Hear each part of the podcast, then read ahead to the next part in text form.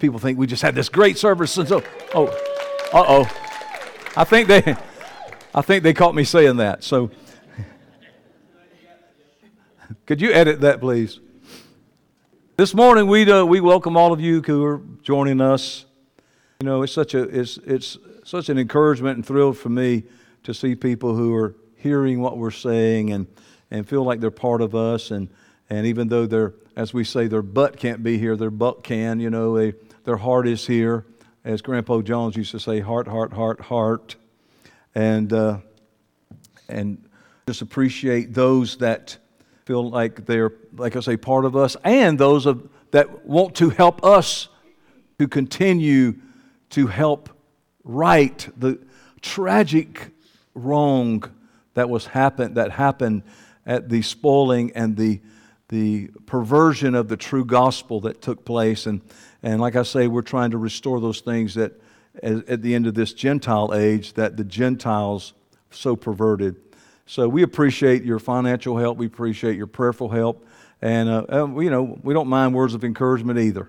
So this morning, we're going to go right on. If you can go ahead, uh, Doug will put the information on the, the screen there for those that are wanting to help us and give uh, and enter to a, those that want to even get a deeper relationship with us through their tithes and offerings.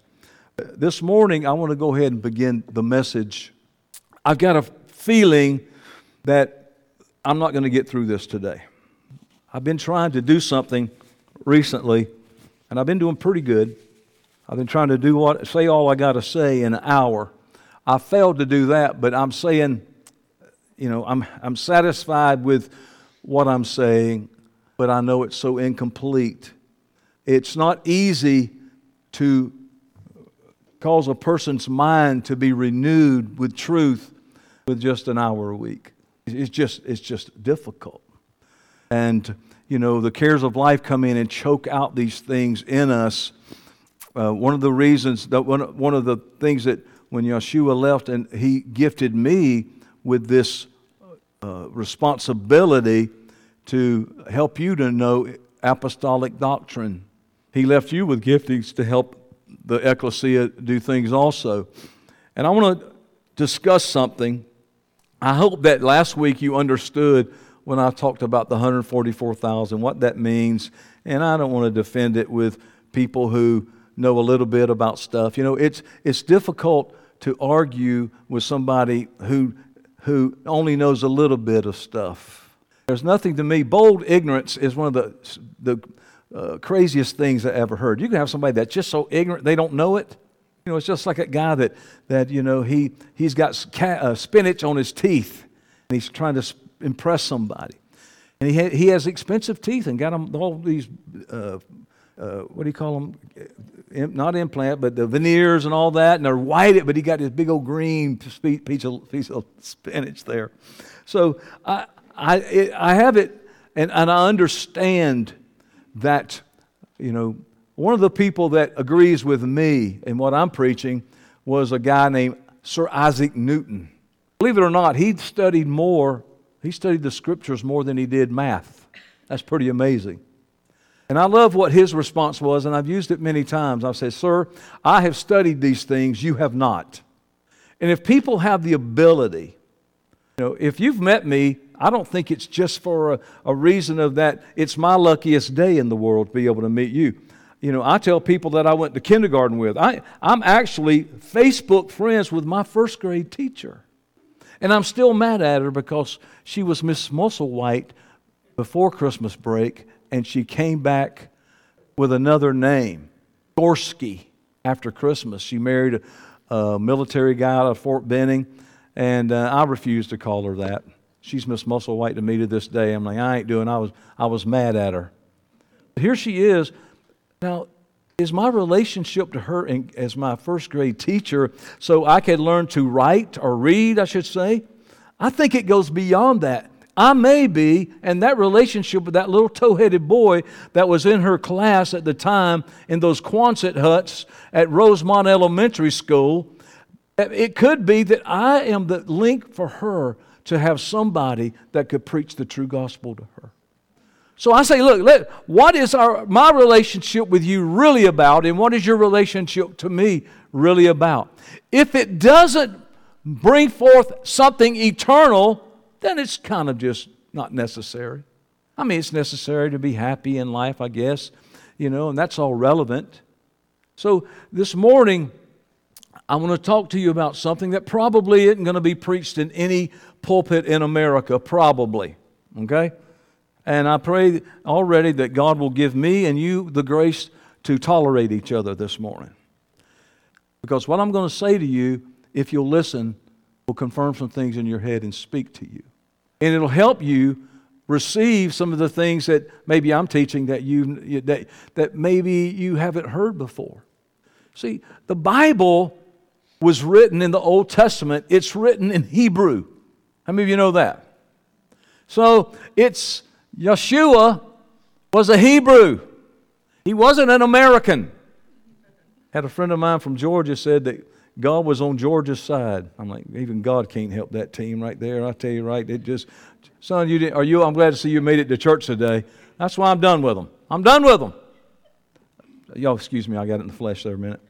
So we see that these, this Hebrew God with a Hebrew, listen to me, a people, not a person, a people. That's one of the lies that we have that we have an individual personal relationship with Jesus Christ. That's baloney.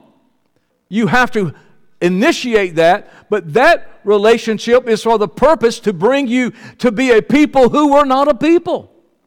I wrote a song about it. You me sing it? I was going to sing it, but Joel wouldn't let me this morning. I have the book of Revelation. Yeshua, you are worthy to receive honor and glory, for we are a people who are not a people. He's called them out out of every kindred, tongue, and nation.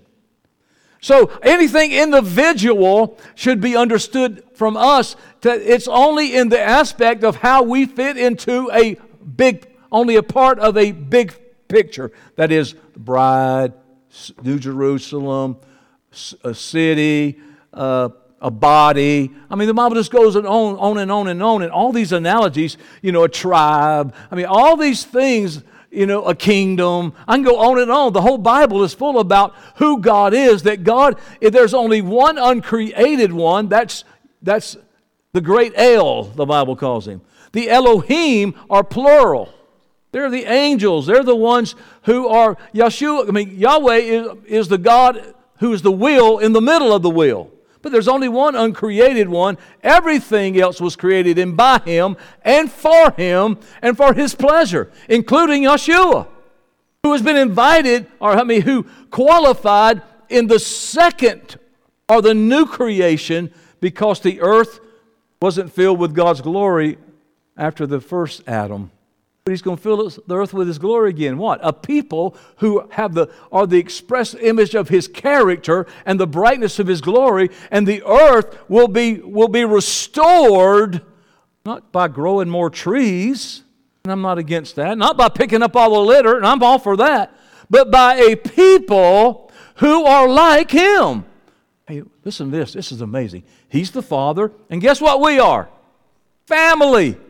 We're the family apart. So we have this individual relationship with God, but it's only for the purpose of becoming part of who God is and what God is. When people don't understand what God is and who God is, then they will never understand the purpose of God, and that is to reproduce Himself in humans. That He will have a people, a family that are of His kind. You know, we're really all of the same family. Y'all know that? Humankind.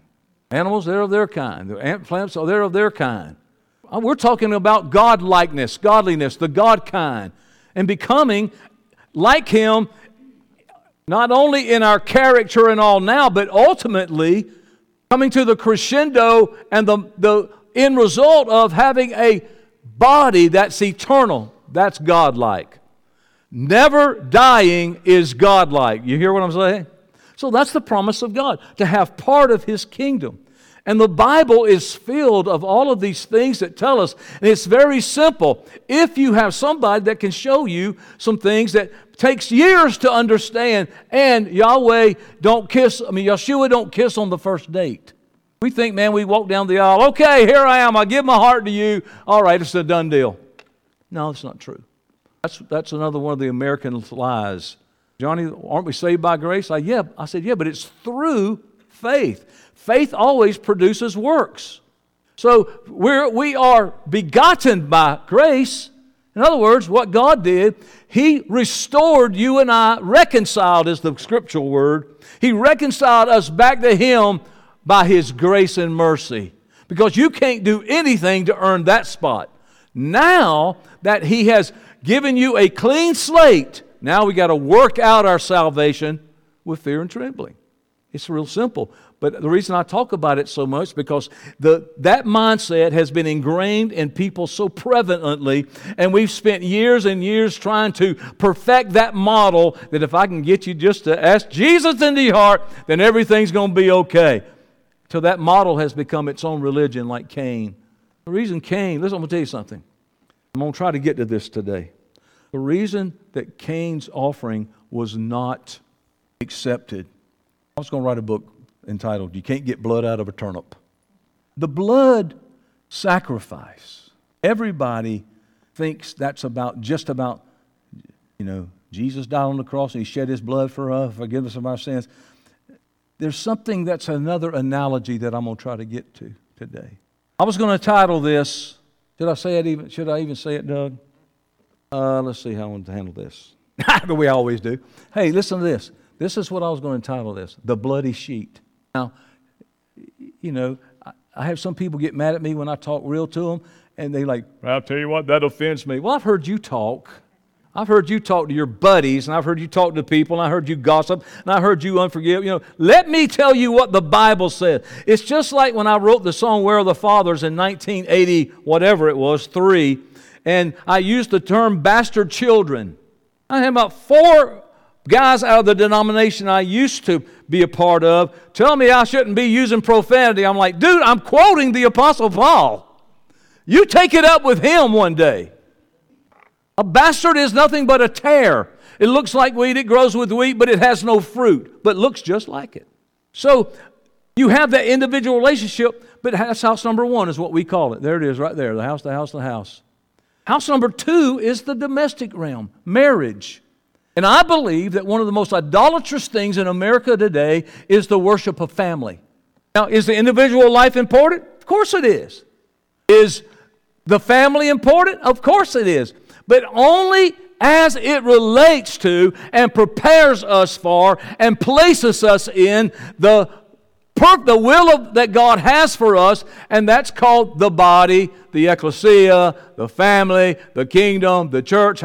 We could go on and on. What the purpose of God is.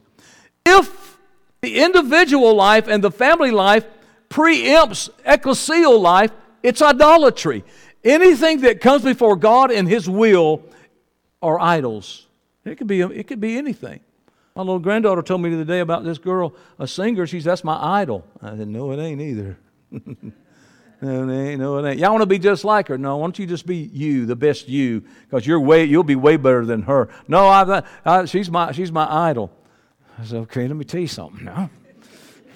You're going to walk home in a minute. All right, I'm prepping you up for this.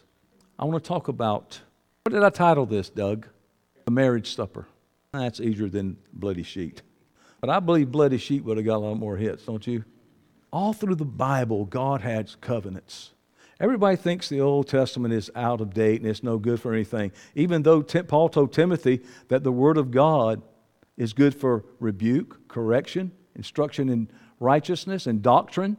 Let me tell you what he's talking about. He's talking about the Old Testament. There was no New Testament when he wrote that to Timothy. The New Testament are the Gospels of the, uh, the Synoptic Gospels, the, the, the uh, writings of four of the apostles, and mostly Paul. They were just letters that he wrote. The true scriptures were the Old Testament. And I know that flies in the face because people don't understand. I got to tell you, the first tattoo I ever got made the newspaper in Ocala. Local pastor gets tattoo. Remember, we had a a dinner out at Camp Kiwanis after church had a, and I had on a tank top. And I had my tattoo, my first tattoo. You know how many I got? You know your business? It's not, it's not a secret. It just ain't everybody's business if I have underwear on today or not. True? Hey, y'all need to loosen up here because I'm fixing to get real serious, okay? Get you laughing over with right now. So this is what this is what happened. She came up to me and she said, What is that? I said, What? She man, we had all kind of good food, man. People brought good food. Gloria had all her stuff there, and people brought stuff. It was she had a plate full of food, man, and somebody brought boiled shrimp. Everybody likes boiled shrimp, man. She got her her helping, and I think mine. And she was sitting there. She said, oh, "What is that?" I said, "What?" She said, "What's that?" I said, "It's a tattoo." She said, "Well, you know what the Bible says about that." don't you? I said, Yeah. Do you know what it says about that? He said, Yeah. I said, What's it say? It says, Don't get them. I said, Where's it say that at? In the Bible. Where at? Old Testament. Where? Well, I know. She said, It's in there. I said, Well, I know where it's at too. And that ain't what it says. I said, But it's in there, and it's right next to don't eat shrimp. because under the Levitical covenant, you couldn't eat shrimp. Thank God. You can't even have pork ribs. I'd have to resign this morning. There's all these covenants. There's the Edenic, Adamic, Sinaitic, Levitical, Mosaic, I mean, Davidic. We can go on and on of all. Those are just the main ones, but there's always these covenants that God had with his people. And listen, we if we don't understand that, we think that we may be under something. When when Paul was told to go to Macedonia just because the Bible says go ye to Macedonia and you took that verse out, that don't mean you have to go. That wasn't written for you. And to be ignorant of the scriptures, which I was for many years, because I really didn't need to study the scriptures. I just preach little sermons and or whatever. And the reason today why people are led by the Spirit and say the Spirit told them something is because they're too lazy to search the scriptures. It's not a casual thing. So let me say this this morning. I know I'm not going to get done now.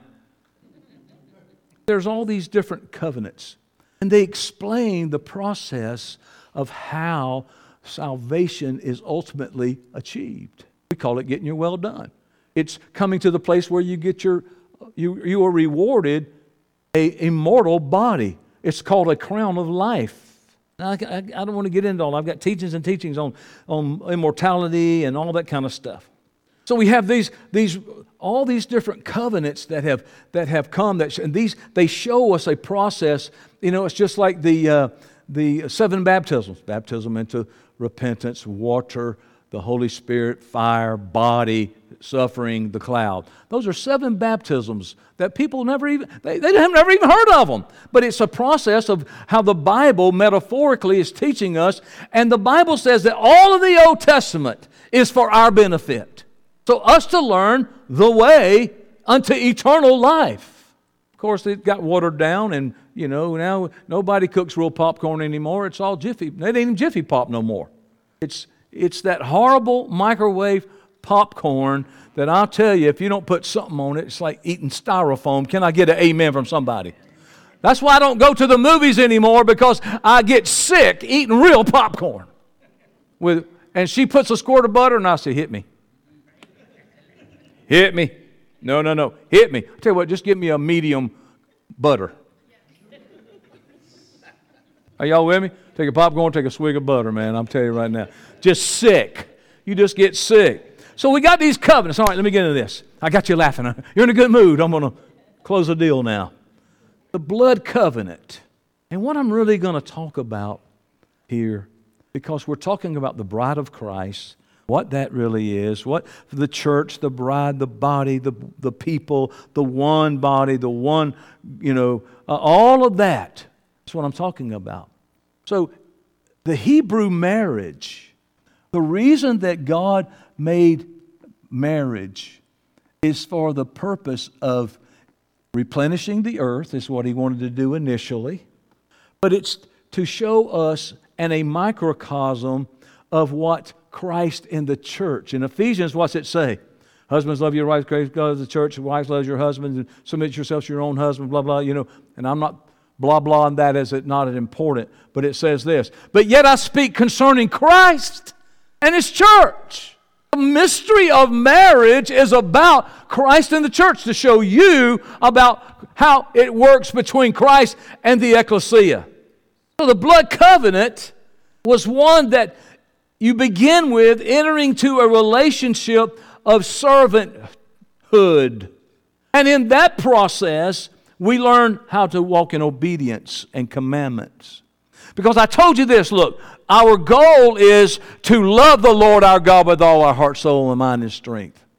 Because there is no other power or commitment. Okay, I tell you what, I'm gonna, I'm gonna quit smoking and I'm gonna start serving God today. You ain't got the power to do it.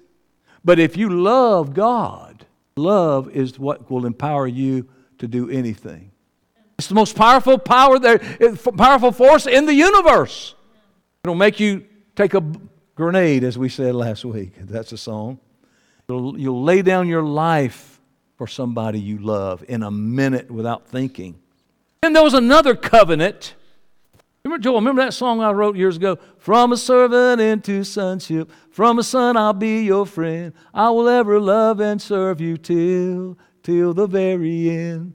I bet it had verses too, didn't it? I'm going to have to find that CD. You remember that?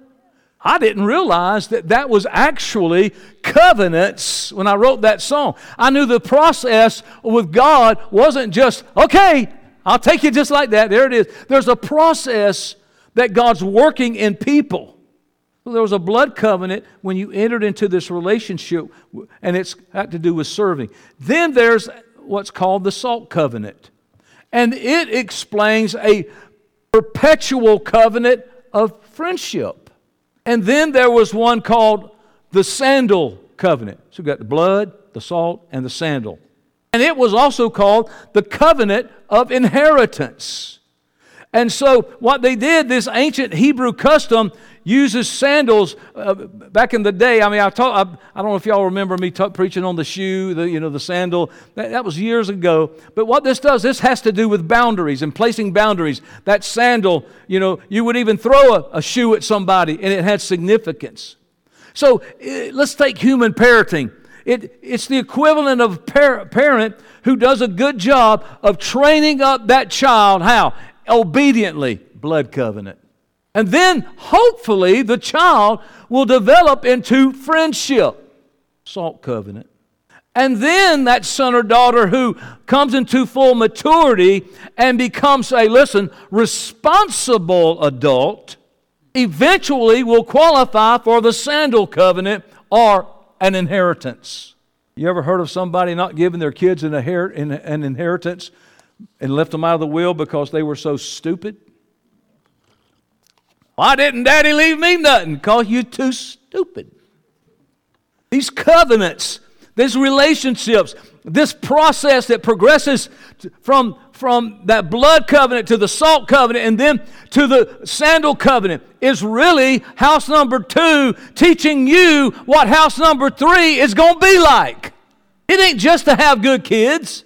But yet it includes that, and I'm not demeaning or slandering anything about the family and about marriage and children raising and all that.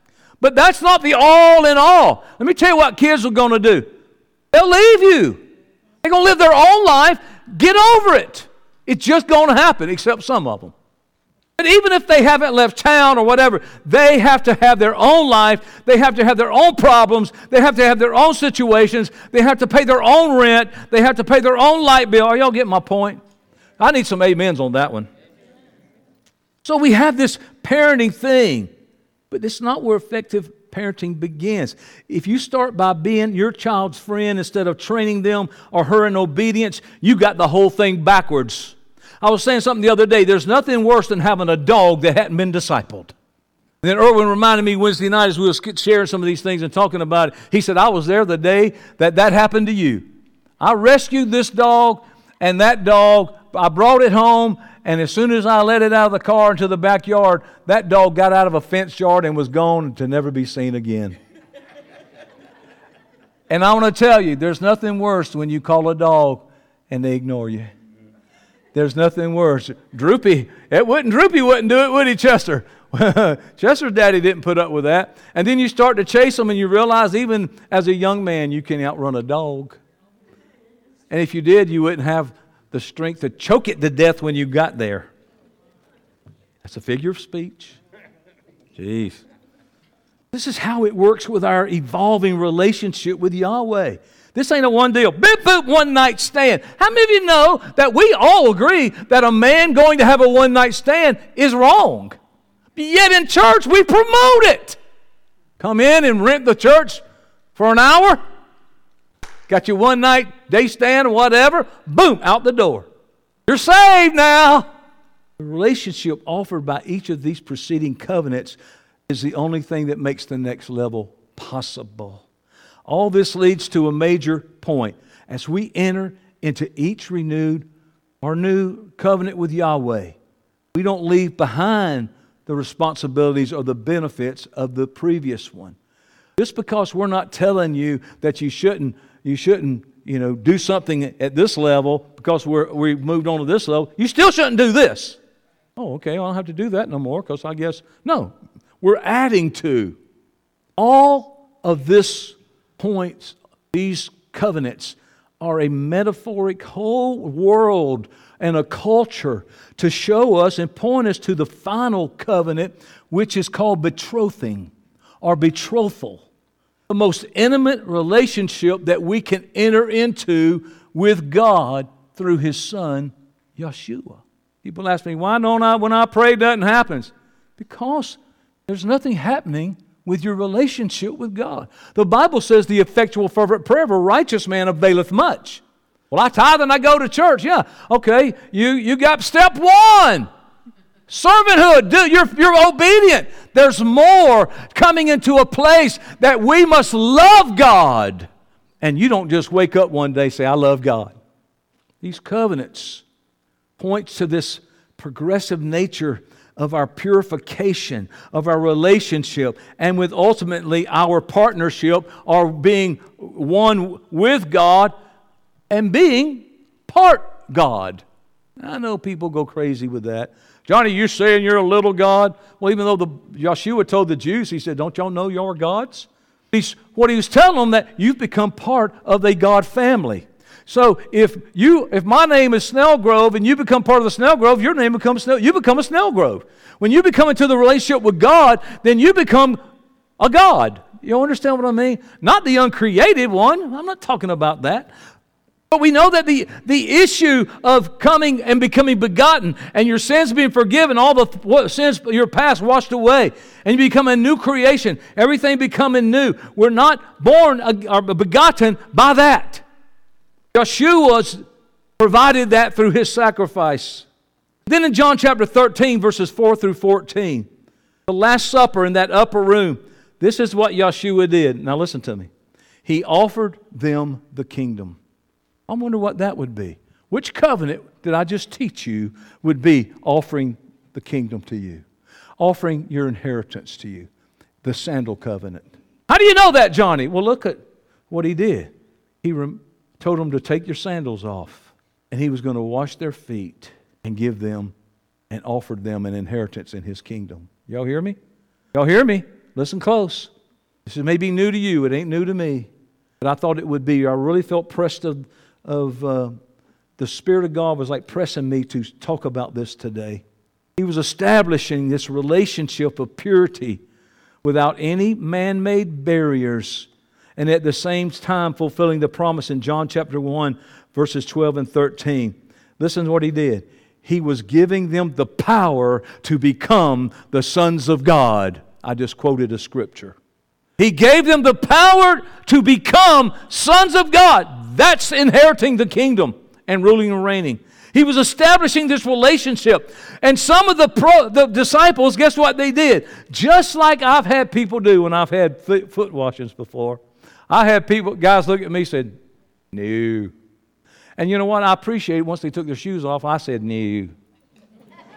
hey, looked like the talons off a, a red tail hawk or something.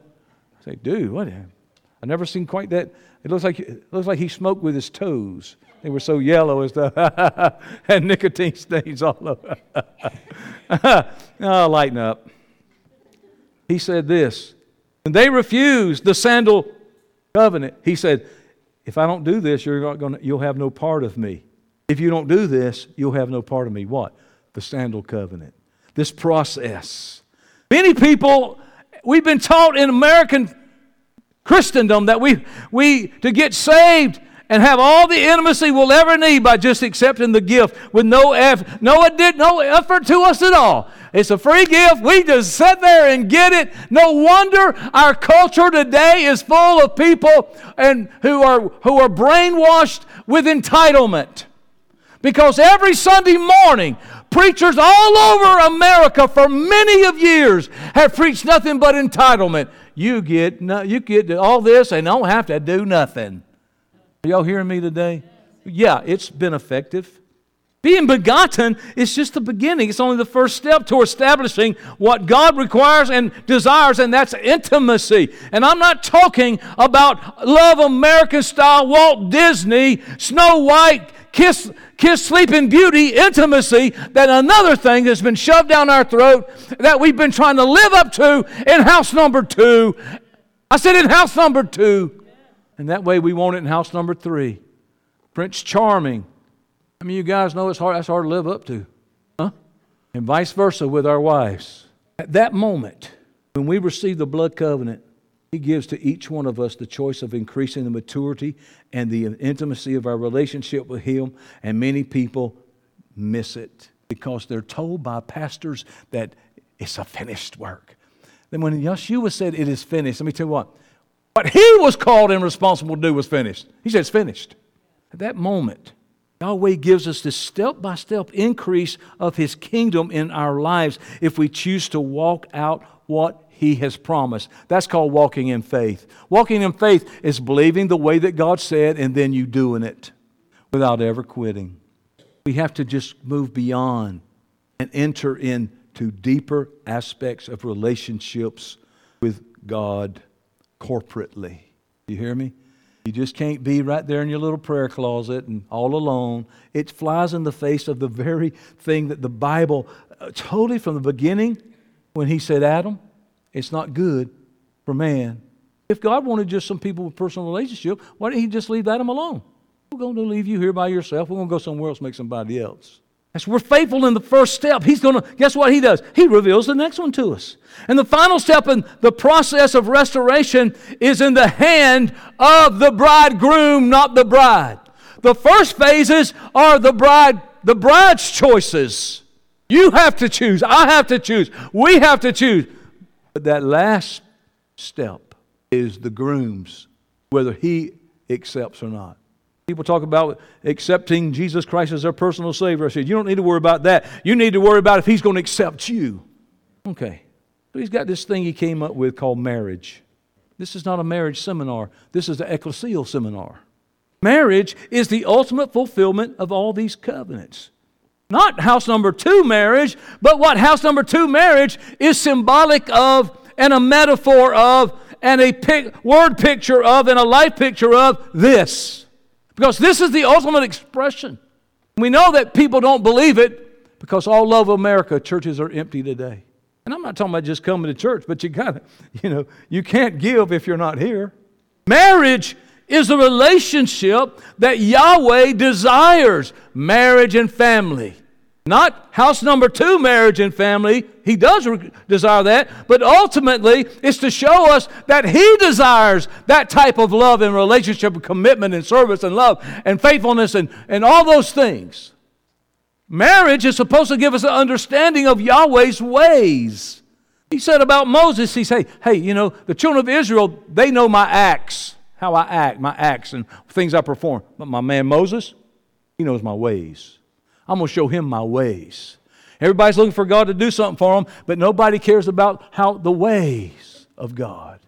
It has to do with loving somebody that you don't just want what they can do for you, but you care about them. It talks about Yeshua removing those sandals and washing the disciples' feet and telling his disciples if they don't let them, they're going to have he they would have no part. He say, "Look, okay, if you don't let me wash your feet, if you don't come into this, this next phase called the sandal covenant, then guess what? You're not going to have any part of me. Matthew 19, 16 through 29. It makes complete sense. That rich man story. Yahshua is looking for someone who aspires to be a servant and a friend.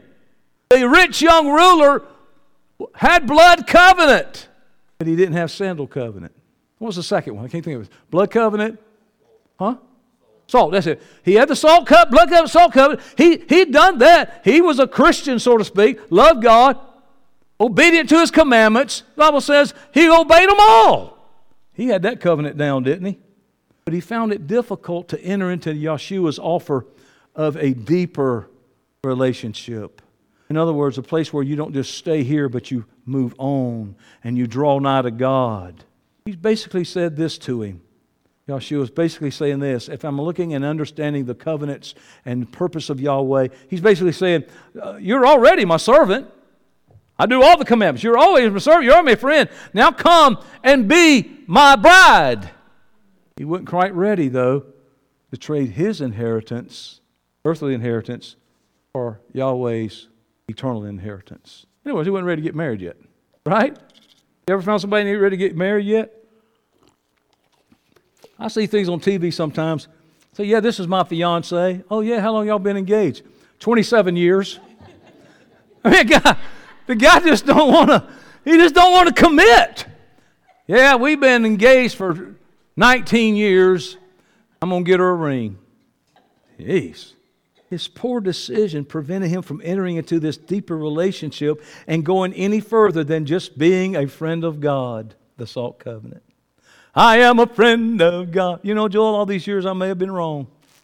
Maybe they are just a friend of God, but refuse to mature and go on. Now, listen to this. I taught this years ago in a different aspect. In the book of Revelation, chapter 3, verse 20, I got to tell you, all my life, I know that picture of that blonde haired, blue eyed Jesus.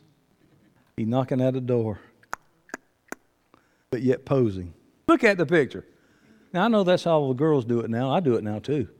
That's why you do it, make you look skinnier. Well, heck, I'm going to do both of them. So he's, he's at the door knocking, kind of in the painting. And what's on the door? Have you ever noticed what's on that door? Doorknob, maybe? What else is on that door? Huh? This isn't a trick question. Little peephole thing, you know, little door. Who is it? All right, it's right. And that's accurate. Behold, I stand at the door and knock. If any man hear my voice and open the door, I will come into him and I will sup with him and he with me. How many times have you heard a preacher preach that at an altar call? I tell you what, you probably heard me do it a thousand times. Behold, I stand at the door and knock. Him, him, I mean, it's just an easy picture to remember and a verse to remember, and it's an easy invitation to get saved. And people have been taught, I was taught this way, that the verse is to be that that was Yahshua's voice reaching out to mankind. I'm knocking at the door of your heart to let me in. Will you let me? Let me in. He wants to come in and save you from your sins. That's when I was more ignorant than I am today. Because that has not what that scripture even has anything to do with. Now, if I'm going to be a Christian, I'm going to study the Bible, I want to know what all this stuff means. There's stuff I've read before in the Bible, I just kind of have to blink over it because I don't know what that means. Hither, thither, whither, shither, you know. I mean, you know what I mean? I mean, it just goes on and on and all the King James stuff. And because people don't have the awareness of what the culture of God's people. That He, Romans 11 says, not only did He cut away and grafted in the Gentiles, He said, we better be careful because He'll cut us away and He's going to bring back His people It'll be Jew and Gentile. Now, I'm not messianic. It's not what I am. People say, You're Messianic Jew, ain't you? No, I'm, I mean, Messianic Christian. No, I'm not that. Because there are people who are trying to be Jews. I'm not trying to be Jews. I'm trying to be what Abraham's children are, what the Bible and what the gospel that the, the prophets preached. It isn't Judaism. They didn't preach and teach Judaism. The true importance of a thoroughly familiar, deeply meaningful metaphor of knocking at the door is great, wonderful, I get it all that, but it's just wrong. And it has robbed us of knowing the perspective and the truth of what that's really happening and what's really happening at that knocking of the door. When the prospective bridegroom makes his first official move, what he does is he, he would do is he would bring his daddy to the intended bride's house. Something I never did. Hey, daddy, I want to go see so and so. You want to go with me? Did you ever do that? That's what I thought. They carried a cup called the betrothal cup, and they carried wine with them, and they carried the anticipated price in a bag or a pouch. I want to know why my son in laws didn't pay me. Because that's a scriptural way. I should be owed from two guys. If I'd have known that, I'd have had more daughters. They get there and they knock on the door, and the father would be on the other side of the door. But before the door opened, he would peek through that little window and identify the visitors, and then he took his daughter to confirm what, in most cases, she had long settled in her own mind. So I come with my daddy. I got the wine, I got the betrothal cup, and I got the money it's going to cost to pay for her. And it usually is the price that he gets reimbursed for how much it costs to raise her. Now, that's a wedding right there. Take her. we knock on the door. The bride to be is on the inside. Their father looks out. All right, this is who it is. It's Joel and his daddy. Don't answer the door. Don't answer the door. Wait a minute, it's Johnny. Open that door. Open the door. I can't see you back there. If the bride said, Yeah, then for all practical purposes, that commitment to work through that process, betrothing, and arrive at a fully functional marriage, it, may, it began right there.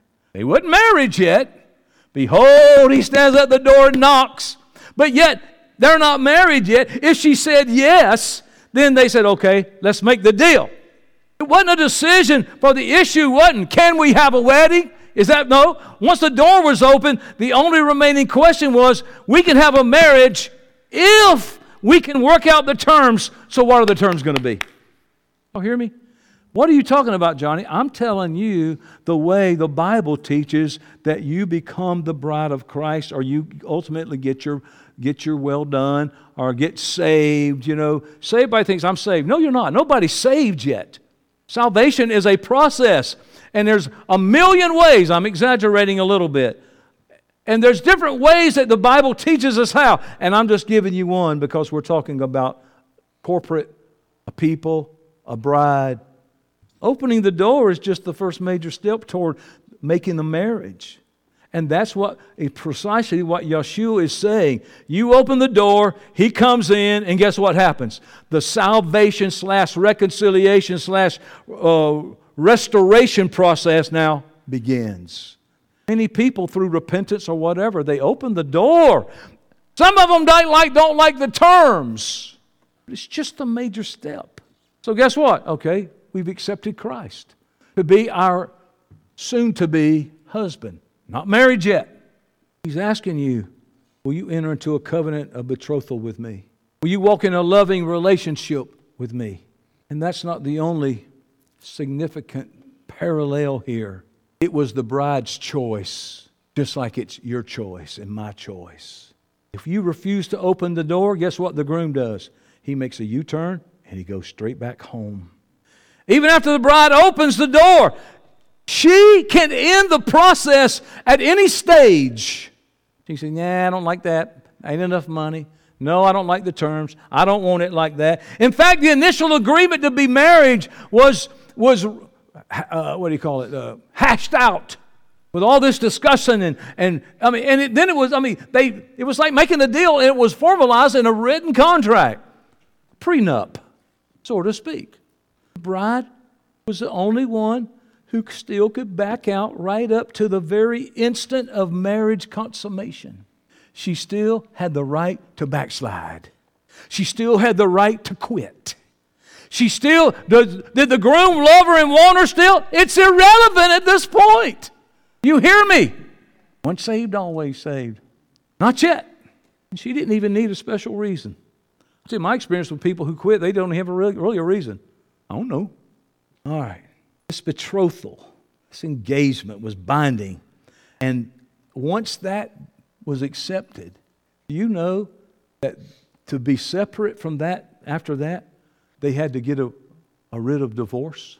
We're just going to break up. No, no, you're going to have to get, we already signed a contract. You got to get it right. It's got to be undone. And, just, and you got to have proper grounds such as Joseph and Mary in Matthew 1, verse 18, 19. You know, if the bride is found out to not be a virgin when she said she was, guess what? He, the contract can be broken. The young man will prepare a marriage contract or a covenant that he presented to the intended bride and her daddy, and included in that was the bride price. you don't want to cut corners there. Oh. and basically, like I said earlier, it was, it was to compensate the parents for all they spent on raising the little girl. We'd be rich, honey but it would always also be an expression of her father's love.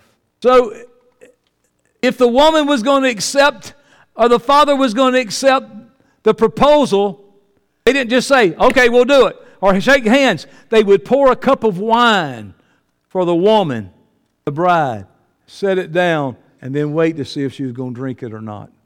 Now, y'all think about wine. We, ha- we got real wine in the back, but we don't use it. I don't know, that wine back there slowly disappeared. I don't know who got that. My mother, my mother probably got it. The cup that she was about to drink represents what? A blood covenant. Here we go. Here we go. If she drank the cup, means she accepted the proposal and that they were going to be betrothed. Then he would give her gifts, and then he would go away. Guess what he was going away for? To prepare a place. Y'all seeing what I'm talking about? In my father's house are many what? People say mansions. mansions. It's really heavenly habitation. It's, it's when we receive a spiritual body. There's a word that it's called chuppah. We'll talk about it in a minute. Spelled C H U P P A H. But before leaving, he said, I'm going to prepare a place for you and I'm going to return for you when it's ready. And so the usual practice is what this guy would do. He would go back with his father to his father's house and he would build a honeymoon room in the house. It's called a chuppah or a canopy. A lot of cultures did that. And he was not allowed to be skimpy or do a cheap thing or fake stuff. He, had, he wasn't allowed to do that. And his father had to approve before of this chuppah and his place that's prepared before he consider it ready for the woman he was going to go get. When they asked when he was going to go get his bride, listen to what he said I don't know. Only my father knows. I had lunch one day year, uh, about a year ago before, COVID. A friend of mine who golfs up there at uh, Ocala National in the men's group, he and his wife came to visit. We went out to lunch afterwards, and I was telling her, we was talking about, you know, Yeshua and his relationship to Yahweh and all that kind of stuff. And uh, I said, well, I think Yeshua, of course, he's God, just like we've been invited to be God. But the fact is, you know, do you believe that to be God, you have to be all knowing. When I say God, I mean uncreated. And she said, Of course, God is all knowing, all powerful, and all uh, everywhere. I said, Well, do you know the Bible says that Yeshua don't even know the, the day he's coming back? Where did it say that at? So we had that discussion. Of course, some people who are really hungry for God, they would maybe pursue that, and, but these people weren't really that interested, and that's fine. But you have this parallel. He don't know when the father's going to say for him to come get his bride.